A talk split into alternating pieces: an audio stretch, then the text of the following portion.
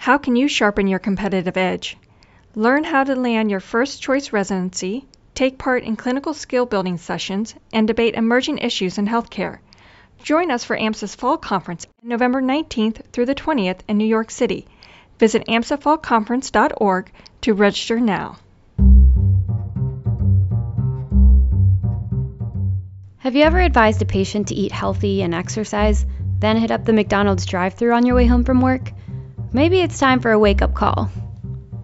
Welcome to the AMSA AdLib podcast, where you'll hear from med students and experts alike. I'm your host, Christine Camizio.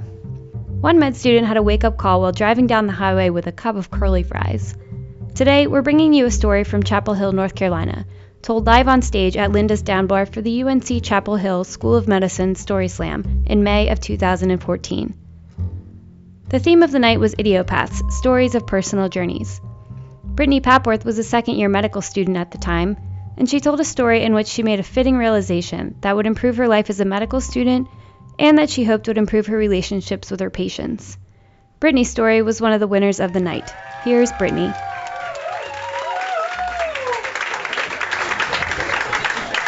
Um, so, like Perry said, um, I'm from Chicago, but really a suburb, and it's actually not really that near. But um,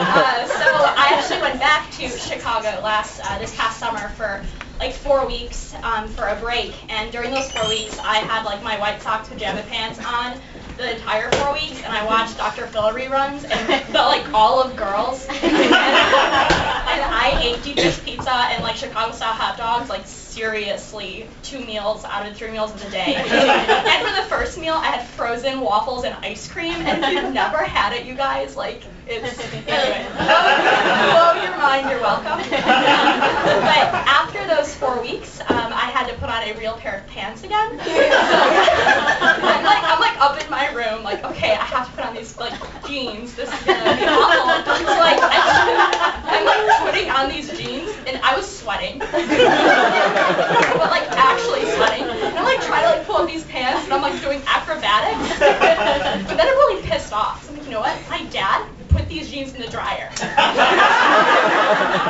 I know my dad put my jeans in the dryer. So the way that my family and I communicate is by yelling. and I'm like, Dad!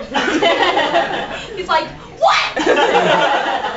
like you put my pants in the dryer! No, I didn't!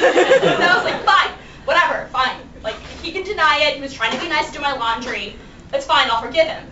Then that summer when I was when I was in the clinic, I noticed he must have put all of my shit in the dryer. it was all too small. and that was like denial number one.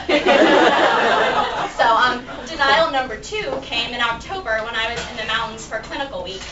Um, I would spend a lot of my day with patients counseling them on diet and exercise because um, really anywhere in North Carolina you eat fried chicken for breakfast. So I understand waffles and ice cream, but I will never understand fried chicken for breakfast.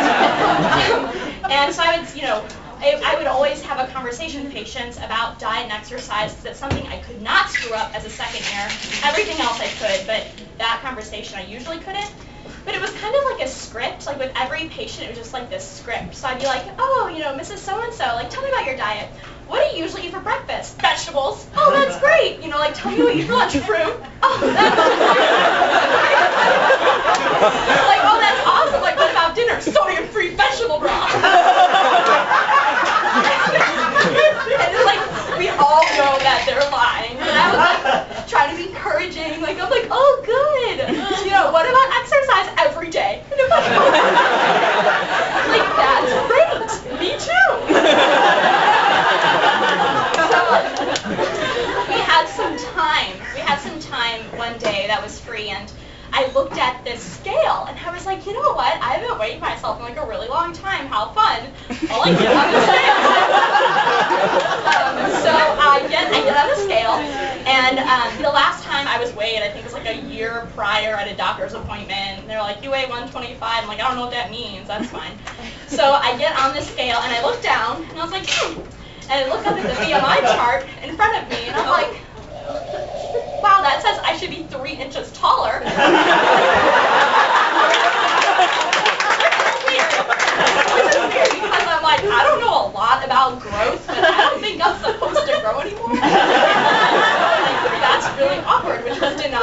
two. so um, later that same night, I'm driving back from the mountains of Chapel Like two hours into the drive. I'm like, oh my god, I'm starving. I'm gonna pass out. I'm like hypoglycemic. I need Arby's. Lucky me, I'm in Statesville, where there's like every fast food restaurant you could ever want, and fortuitously, there was an Arby's. And I was like, done. So I get off and I go to Arby's. I'm in the drive-through. I'm like, I need something easy to eat while I'm driving a curly fry and like a large one because I haven't eaten dinner yet, so like a large curly fry is like dinner. so I get back onto 40 and I'm like drinking these curly fries. like here's a cup and I'm like that was really inappropriate, didn't mean that. and then I have like honey mustard, it's like all over the place. There's like honey mustard on my windshield. I'm like burning my mouth. There's like grease on my shirt. Taylor Swift is like screaming at me. I'm like, really? I'm like, what am I doing with my life? Seriously, I had this epiphany on 40, probably about like at Hickory, and I'm like, oh my god, like I'm unhealthy. I'm like really unhealthy. And I just spent all week telling people to have diet and exercise, and like I'm drinking curly fries. And, and the scale told me this morning I gained 20 pounds in a year, and I was just like, oh, I'm three inches too short. No. like you're unhealthy. And I had this epiphany, and I was like, oh crap, I need to get a gym membership tomorrow. so I did. And a lot of people are like, but wait, Brittany, like you're a student, we get to go to the gym for free, and I'm like, shut up, because if I don't pay for it, I'm not gonna go. so I did. I gym um, I so that was back in in October, and so fast forward like eight weeks later, I've been to the gym every single day for like 45 minutes, and that's not a lie, like every single day. So I've gone in. Oh no! this is where I want to pause because this is not a November to Beachbody in six months story, kind of like Cosmo. this was hard, like, like really hard. So after the first day, well, when I was at the gym the first time, I was like, everyone's looking at me, and not like an I'm vain kind of a way, and like a, it's Mean Girls, you're not wearing pink and it's Wednesday. I was like, oh my god, and then whatever was fine. And then next morning I woke up and I was like, somebody shower me an Advil immediately. like, I can't even move, but I tried to stick with it. I kept going, and eight weeks later, I was like, I want to see like the numerical fruits of my labor. so I'm gonna get on a scale, and again, it's always a bad idea. Don't ever, like, don't weigh yourself. I, me, I keep talking to me. I don't want to project. Like, I should not weigh myself. so I get on the scale, and I was like, what? I have lost, because in eight weeks, I've lost like three pounds. And I was like, oh my god. So I get back in my car. I always have these breakdowns in my car. And then I, I get in my car and I like, start playing Defying Gravity. And I'm like crying.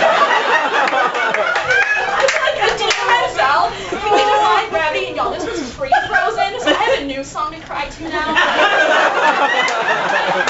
Thank the Disney gods. But so I'm like crying in my car and I'm like, this is the worst. I worked so hard at it. And I'm like, but wait a minute. I feel so much better. Like I'm not as anxious. I can get some sleep. This is like time in every day that is my own. Like I get to control that time. I don't have someone else trying to control it for me. Um, I get to watch Jeopardy. I actually get to watch Jeopardy. Like, or I get to watch lectures with inappropriate things and have people be like. uh, it's one of the best things of being at the gym and like studying at the same time. Um, and I was like, why am why am I so upset? Like it's not about that. It's about how I feel. My thighs don't wave at me in the mirror anymore. like I don't care the number says. Um, and it was this sense of like, no, wait, that really doesn't matter. And I'd always heard people say with exercise, like, it's not the way you look, it's the way you feel. And I was like, maybe you. but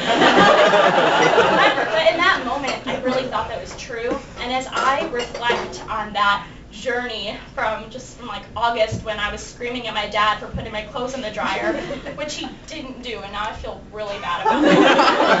and then like to now, I think something that is really meaningful to me is that it makes me want to put meaning behind my words to patients. Because when I was in the mountains, it was like, oh, exercise. eat better, but it was just like replay. Like I was just saying things that were taught to say in CSI and CSD. Don't smoke. Don't drink as much. Um, maybe you should try eating some vegetables. But I was not even listening to anything that I was saying, and maybe they weren't either. Because I think emptiness, like speaking emptiness, people also take it as empty. So now in 63 days, not counting, I'll see patients um, in third year for the first time, and I am terrified um, because step one's before that, not the patient part. but I really hope that I can bring that meaning to patients and to say words intentionally and to think about them myself and hopefully still have time to exercise because if I don't, I'll be um, probably a lot meaner and a lot more anxious. so. When we caught up with her last year, over a year after she had shared her story, Brittany said what really resonated with her is that seeing patients is the best part of what she gets to do every day. Seeing patients inspired her through the rough times in medical school, and she was looking forward to being more intentional with her words and putting meaning behind her actions. To hear more stories from that night, search UNCSOM Story Slam on YouTube. AMSA AdLib is brought to you by the American Medical Student Association. I'm your host, Christine Camizio. This episode was produced by Pete Thompson and myself. The story and story slam were organized and directed by Perry Tsai. Joshua Caulfield is the show's executive producer, and Dr. Kelly Tibbert is AMSA's national president. We hope you enjoyed this episode, and thank you for listening. Not sure what to expect or how to navigate the interview process? Want to make sure your personal statement hits the mark?